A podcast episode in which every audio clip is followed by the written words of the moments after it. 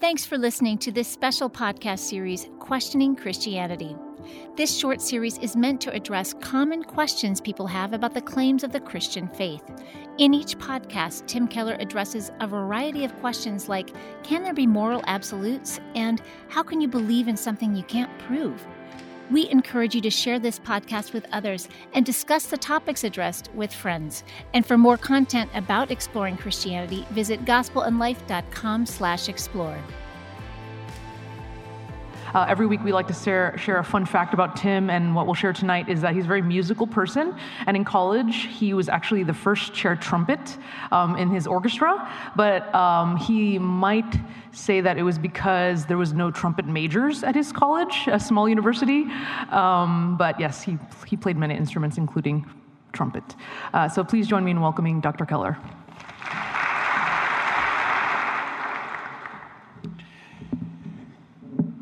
Hi, glad you're here. Um, the first week in this series, we said, and this is kind of the premise for everything else we're doing. first week in this series, we said that there's no um, demonstrable, totally um, slam dunk way to prove that there is a God, but it's also impossible to totally demonstrably prove that there isn't a God. Uh, so, for example, uh, many atheists would say, well, matter, the material world, generated itself. Matter generated itself. Or, they'll say, uh, matter has always existed beginninglessly without cause, even though there's nothing in this material world we know like that. So then the question comes how would you prove that?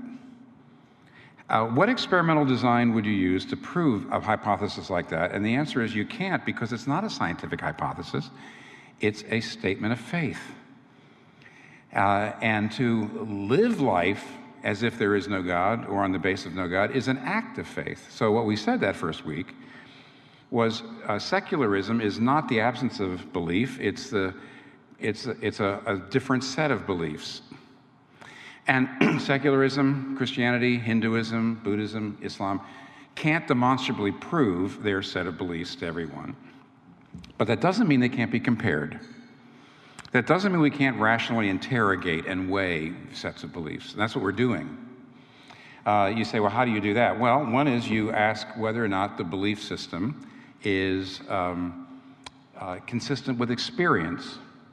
You can also ask if the belief system is consistent with evidence.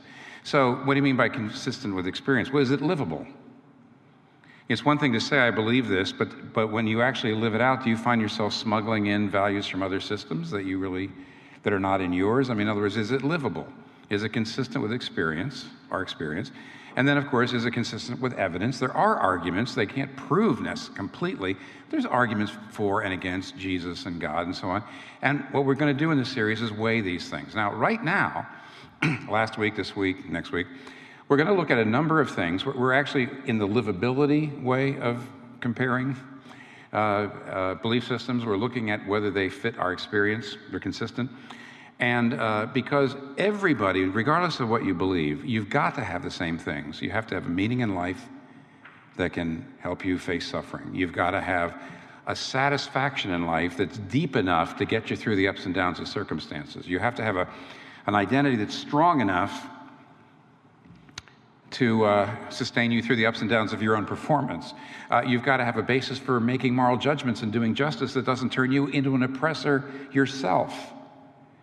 And you've got to have a hope that enables you to face the future. So everybody has to have those things to live, and every set of beliefs gives you a working theory of how to get those things. And we're going to compare those working theories. Um, and we're going to compare them. And of course, even though I'm going to be trying, I hope you believe, trying to be as fair as I can to all the different belief systems, I am here to say that arguably Christianity has unequaled resources for those things. Now, tonight we're going to look at the pursuit of happiness or satisfaction or contentment or fulfillment. And to a great degree, everything you're doing in life is a pursuit of happiness, satisfaction, contentment, fulfillment. Uh, should we search for it? And then, why do we search for it? How do we search for it? And where should we search for it? So let's start by asking the question should we even search for it? Now, I'm only going to be brief on this, but I need to bring out honestly the fact that there are some people who say that the search for happiness, the quest for happiness, really is, is, a, is a sort of a non issue because most people are happy.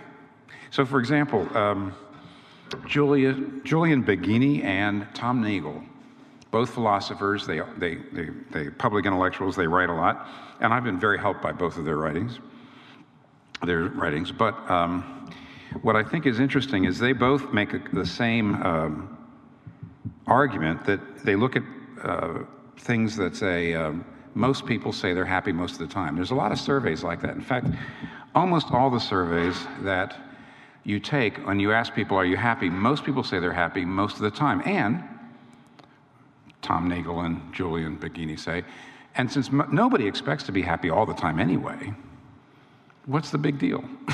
most people say they're happy most of the time. Nobody expects to be happy. It's a non issue. There's no quest for happiness.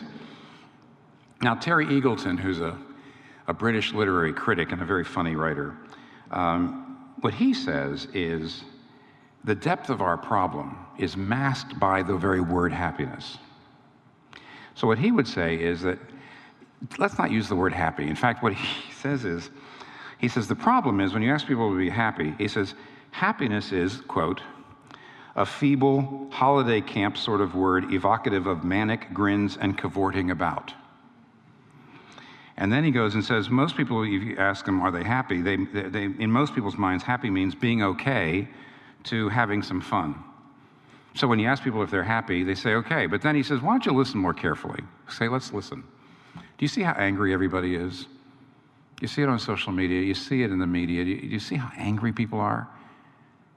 There's always these explosions of rage and outrage, sometimes in violence, certainly, like I said, on you know, social media. Or look at, look, at the, look at the depression and the suicide uh, rates.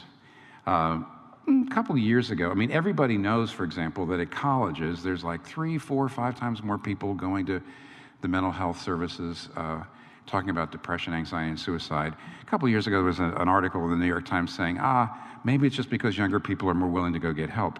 But the, uh, recently, the, uh, a very awful set of stats came out. The National Survey on Drug Use and Health, which is run by the U.S. Department of Health and Human Services, uh, what they do is they survey 600,000 people.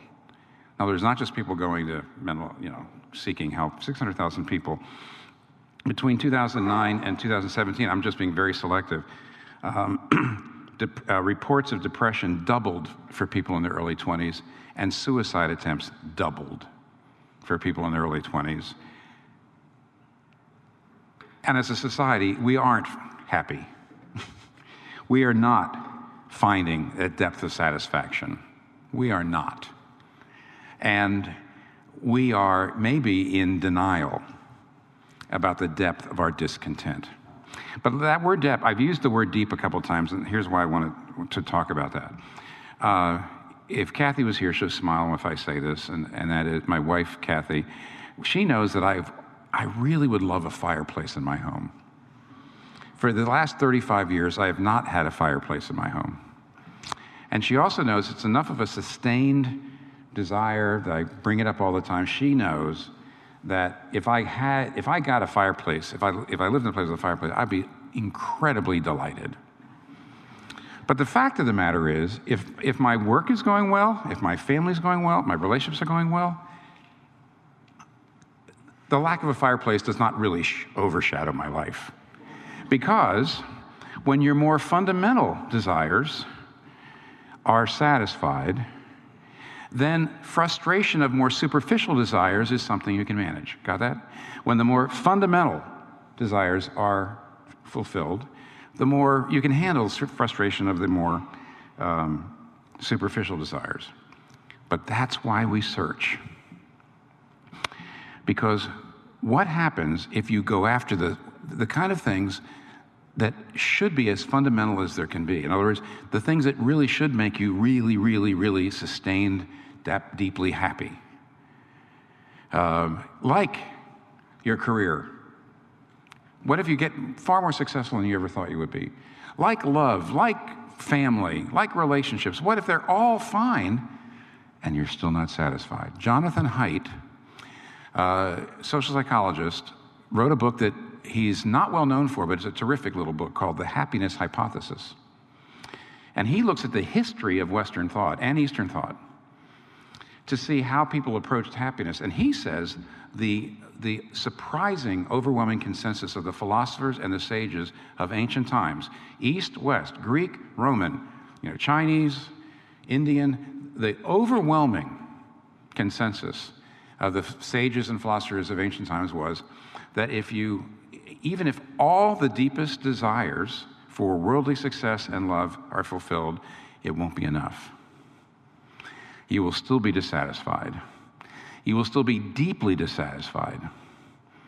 And therefore, it seems like we're searching for something deeper still than all the things that we would ordinarily think, yeah, that should be enough, that should be enough. Um, there was a Roman poet named Horace, you may have heard of him. He had the fortune, the good fortune, of really befriending a great guy, and they became close friends. And after a while, his friend became Caesar Augustus. That's hitting the jackpot. So, you know, one of his best friends becomes the emperor of the world. Not bad.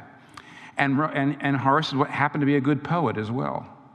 And so, uh, in the middle of his career, he had, uh, he had reached the heights. He was the leading intellectual light in the Roman world, the leading artist. He had wealth. He lived in a palace. He had fame. He had fortune. He was at the apex. And Horace said, No one lives content. No one lives content. Think of who's saying that. He's saying, I've been to the top and there's nothing there.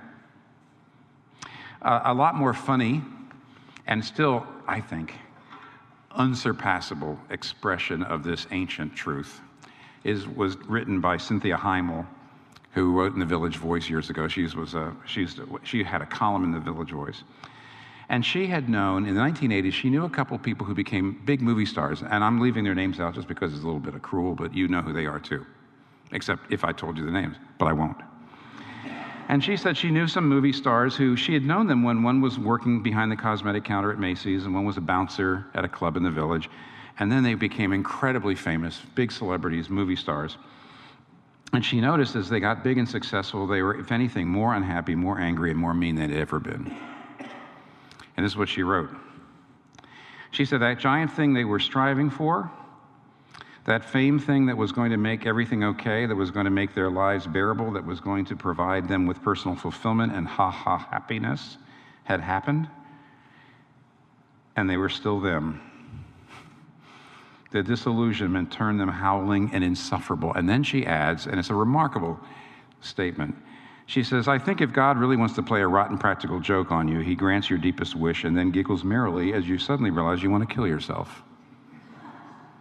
And you know, that's very cheeky and very funny, but it's exactly what Jonathan Haidt says was the consensus of all the philosophers and sages of the ancient times. Uh, C.S. Lewis puts it awfully well, not quite as funny, of course, but extremely clearly in his famous BBC radio talk. And he's, this, this actually distills everything that Jonathan Haidt would tell you if you went to Cicero or if you went to Confucius or you went to anybody in the ancient times. Lewis summarizes the thesis like this Most people, if they really learned how to look into their own hearts, would know that they do want and want acutely something that cannot be had in this world. There are all sorts of things in this world that offer to give it to you but they never keep their promise. The longings which arise in us when we first fall in love, or first think of some foreign country, or first take up some subject that excites us, or first start a new job, are longings which no marriage, no travel, no learning can really satisfy. I am not speaking of what would ordinarily be called unsuccessful marriages or trips or so on. I'm speaking of the very best possible ones, but there's always something we grasp at in the first moment of longing that just fades away in the reality. The spouse may be a good spouse. The scenery has been excellent. It's turned out to be a wonderful job, but it has evaded us. It. There's something deeper. Here's the fireplace. Here's career and you know, romance and family and all the things you think should be enough. There's something below that. There's something deeper. It. There is something deeper, as deeper than success or family. Then success or family is deeper than a fireplace. What is it? Lewis just calls it it. There's something deeper still, and we're after. And the greatest success doesn't give it to us. The greatest family, the greatest romance, the greatest accomplishment doesn't give it to us. You know, the classic U2 album in Joshua Tree, that song, it's all about that. You know, Bono sings, I've climbed the highest mountain, I've scaled the city walls, I've kissed honey lips, is that it? But I still haven't found what I'm looking for. That's the same thing. Now, here's the question. Once you come up against this fact that, that you know, here's the superficial desires and here's the deeper desires, and you fulfill those deeper desires, and there's something deeper still that we don't even know what it is, but it's just these things are not giving us satisfaction. What do you do then? What do you do when you realize all those things won't satisfy? And Jonathan Haidt, that's what's so great about this book. He says basically there's two ways to respond. He calls it the ancient way and the modern way. Now, he says the ancient way, and it is remarkable. He talks about the fact that the East and West were pretty much the same. The ancient way, here's how he responded to, to this fact. The ancient way was to say, it is not out there. It's an illusion that there's an it. There's an illusion that there's anything out there that will ever satisfy you. So stop searching for it and suppress your desires for it. That's the ancient way. So actually, I think I might have even quoted, I did, I quoted this last week. So uh, ancient Greek philosophers would say you, you detach your heart from anything. So Epictetus, who was a Greek philosopher, this is a quote. Last week I didn't have the quote. He says, What harm is there that while you're kissing your child in the morning, you should murmur softly to yourself, Tomorrow you will die? And what Epictetus is trying to say is emotional self control, detach, be kind to your child, but don't love your child too much. Don't get too emotionally attached because this world is like a forest and every tree is coming down, so don't, put your, don't make your nest in any of them. Now, Buddhism, as some of you know, is actually based on this idea that, that the idea you can find satisfaction, it, in the things of this world, that is a total illusion. In fact, that's what Buddhism is all about. All your suffering, all your discontent, all your problems come from the idea that this world can satisfy you. What you need to do is realize that the world is dew. That's a very famous Buddhist metaphor. The world is dew, D E W. Uh, and that you are all dewdrops, temporarily individuals. And eventually, when we die, we go back into the ocean. Dewdrops go into the ocean, and we still exist, but we're not individuals, we're not personal.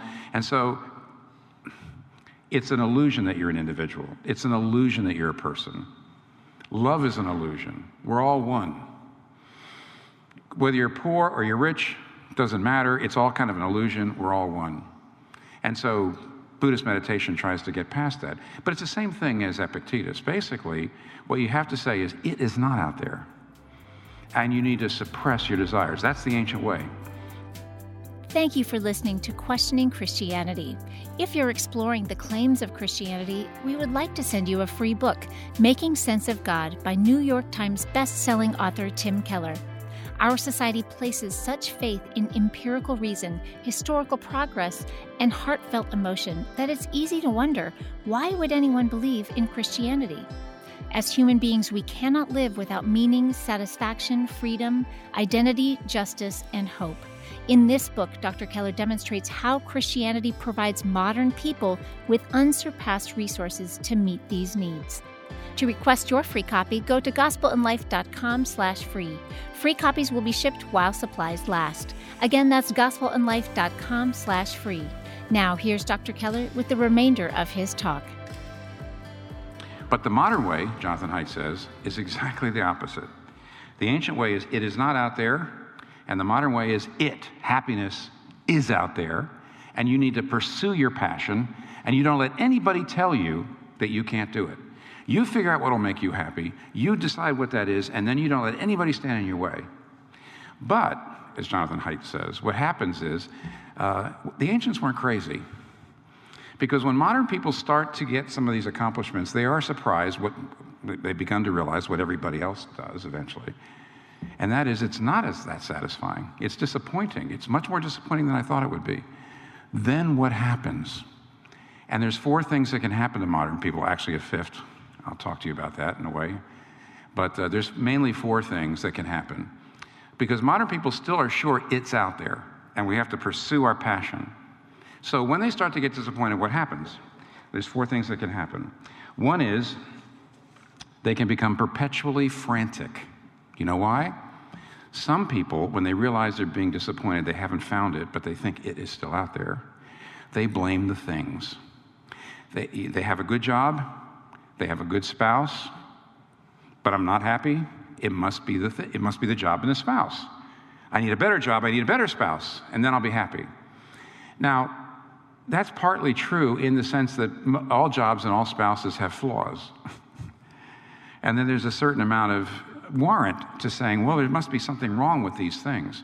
But the perpetually frantic person is someone who just keeps working and it's perpetually driven because if I'm not happy, it's because I need more money, I need a better job, I need a better spouse, I need a better body, I need these things. And so uh, the perpetually frantic blame the things. But of course, they become exhausted with their franticness and their pursuit of them. Secondly, you can become perpetually angry. Perpetually angry people believe it is out there, but I don't have it. So they don't blame the things, they blame social forces.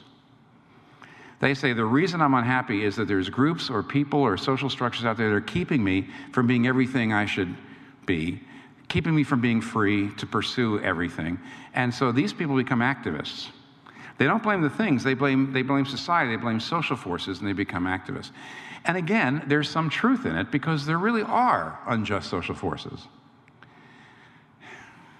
But in light of history, what you want to say is hey, there's nothing wrong with seeking justice and freedom, but guess what? When you get it, if you get it, you're going to be as unhappy as the free people are. You can look at them and, oh, they must be happy. They're not happy.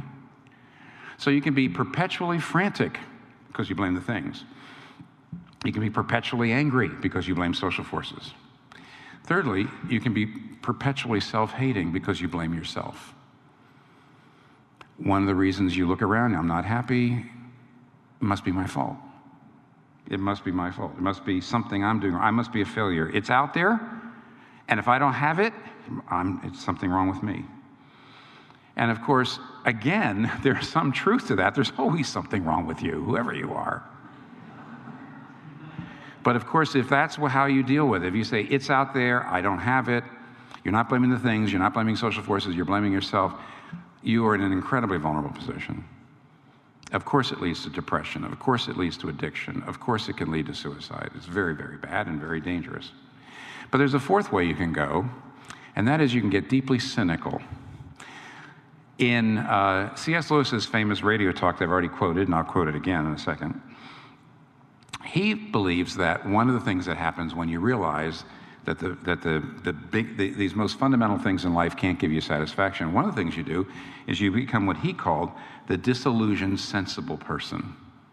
The disillusioned, sensible person who says, Well, by the time you get to my age, you've given up chasing the rainbow's end. And so, Lewis says, the disillusioned, sensible people repress that part of themselves that they say used to cry for the moon. Now, uh, you say, oh, well, they're just being like the Buddhists or like the, you know, the Greek philosophers. No. Because I, uh, I think what Lewis hints at, what I'm going to tell you, is if you start out as a modern person, sure that it is out there, and you finally, after years, realize it's not there, nobody will be happy. It's just stop trying to be happy. Just forget all about it. You're going to be a lot more bitter. There's going to be a lot more bitterness than the ancients had. And here's the trouble with it uh, the German philosopher Martin Heidegger at one point says the difference between a Christ, uh, excuse me between a human being and an animal is animals are quite happy just to survive, and human beings never are. Uh, he goes on and he says, uh, Human beings want joy, they want meaning, they want fulfillment. And if you decide, all I can do is survive, and not try to look for joy and fulfillment, if you kill the part of the heart that wants that, so you won't be disappointed. So you won't continue to be disappointed. You know, I'm trying to be, you get hard and cynical, you kill that part of your heart. You don't get your hopes up. You're killing the part of your heart that makes you different from animals. You're dehumanizing yourself, you're hardening yourself. And so there you are. Once you come up against this reality that your deepest desires for happiness, satisfaction cannot be fulfilled by anything in this world, you either can take the, the ancient way, which I think detaches you, basically tamps down love, it admits it, can harden you, or else the modern way, which is you're perpetually exhausted with franticness, or exhausted with depression, or exhausted with anger. Is there another way? Yeah. It's the Christian way, and I would be more specific than that. I would like you to look for a moment with me at both the life and the teaching of St. Augustine. One of the greatest thinkers in history of the world, and certainly one of the greatest thinkers in the history of the church. Now, St. Augustine was an African, born and raised in Africa, North Africa, of course, and he was probably a Berber, meaning he was probably dark skinned. And St. Augustine um, was a marginal, he was in a marginal part of the, uh, of the Roman Empire, and he was a marginal race but he longed to be on the inside because he was brilliant. He was brilliant. And he so much wanted to go to the big city and to get educated and to be admitted into the, the elite circles of the intellectual circles. And he also wanted to have sex. So he moved to Carthage. And there in Carthage, which was the most cosmopolitan possible city in Africa, he did get educated. He started to get into um, the. Um, the, the intellectual world, and he started to he had uh, started to experience sexual love, but he was pretty unhappy because Carthage, in the end, he decided this was a backwater. This isn't happy. It's not making me happy. I'm disappointed. So he found a way to get to Rome, and he set up as a tutor in Rome. But when he got to Rome, uh, he was still unhappy and he wasn't content, even though he was closer to power and he was moving on up and he was meeting more powerful people, but he still found an emptiness inside. So uh, then he finally figured out a way to get to Milan, which Milan was the, uh, the seat of the Roman Empire, and he actually, where the emperors was, and he actually began to enter into the administration of the, the imperial administration. He thought, I've reached the top, and it still wasn't enough. And he started to experience this disillusionment like, I'm, I'm, I'm getting to the top, and I mean, there's nothing here. And then he read a book by Cicero called Hortensius. We, it, we actually, the only reason we even know about it or what we know about it comes from Augustine because it's been lost. But basically, the book said, You're never going to, it, it was Cicero, it was, it was one of the ancient philosophers. And Cicero said, You know what? You're never going to be happy. Sex isn't going to do it, family's not going to do it. Um, you know, success isn't going to do it. Intellectual attainment's not going to do it. You're never, you're never going to find pleasure and joy in success. And therefore, turn to philosophy, get philosophical. And so Augustine started going to philosophy, but eventually it led him to Christianity. And he finally realized something. Now, here's the famous quote. I mean, here's two quotes. One you haven't heard before, but one you may have. He said, My mistake, I realized, consisted in this that I sought pleasure and sublimity, sublimity not in God, but in creation, in myself and other created beings. And then, more famously, he said to God, To worship you is the deepest desire of humanity, for you have made us for yourself, and our heart is restless until it finds its rest and fulfillment in you.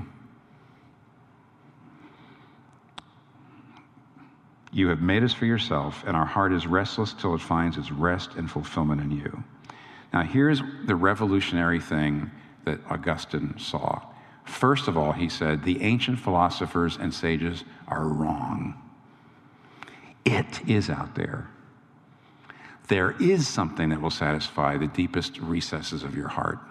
But, he said, he had been wrong, and of course, all modern people are wrong, because it is not something you can find within inside the confines of the world. What is it? He says, what we're after, the deepest need of our heart, is to love and be loved by God who made us for that. He made us for himself. He made us for that. And therefore, our hearts are restless till they find a rest in thee. There's an emptiness, there's a cavity that's, that only God could possibly fulfill. And if you love anything more than God, see, excuse me, we know this at the addiction level. Addiction to substances, we all know this.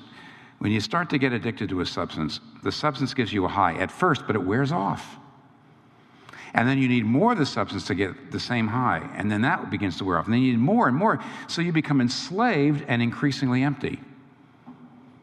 But what Augustine saw was everything is actually like that. If you love anything more than God, it is ex- it, the very same spiral starts. It starts off seeming like it's going to give you a high, and then it wears off. Then you need more, and then you need more, and then you need more, until you become absolutely empty and addicted. And he says that's the answer.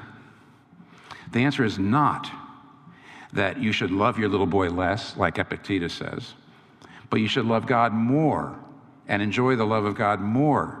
Don't love your child less, don't love your career less.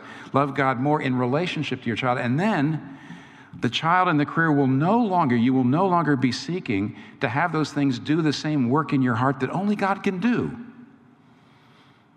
And so you don't, you don't, you don't love them less. If you love God more and you rest more in God's love, those things you no longer look to them to do work in your heart that only God can do, and therefore the franticness and the or the anger and or the depression starts to diminish. You're not loving those things less. You're not less engaged. You're not doing the stoic thing, the Buddhist thing. You're not doing the ancient thing. You attach your heart, you love them, but because God has a supremacy in your life, and that's what you're created for, that's the Augustinian theology, philosophy, then when you love God more, the other, you love everything else better. Look, let me just get down. If I don't love God more than I love Kathy, I love Kathy terribly because I crush her with my expectations. I can't take her criticism. I, I, I, can't take it if she fails me in any way. Only if I love God more than I love Kathy will I actually stop trying to make Kathy do things that only God can do for me. And I love Kathy better. I'll love her more freely. That's Augustinianism. That's, uh, that's Christianity. And that's the gospel. And that's not only an existential, but it's also actually a rational argument for the truth of Christianity. C.S. Lewis puts it like this this is his, you know, you might say this is his conclusion uh, of this chapter I've been quoting.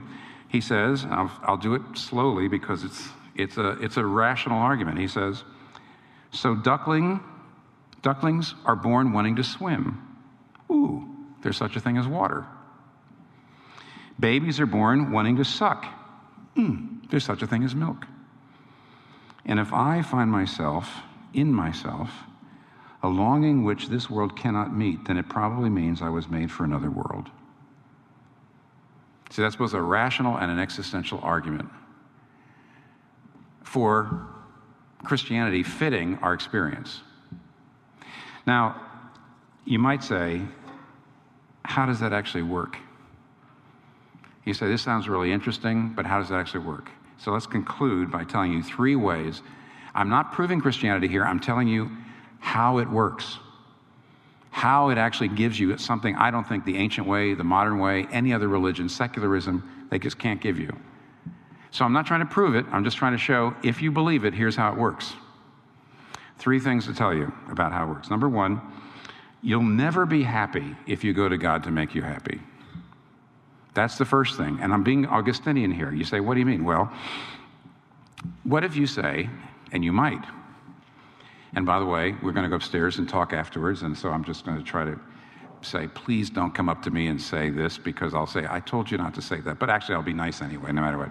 You know, because for all I know, you might have just, I'm not the, you know, you might be snoozing right now and, and missing what I'm about to say. But you can't go to God and say, oh, okay, if I love God, I'll be happy. Great. Okay.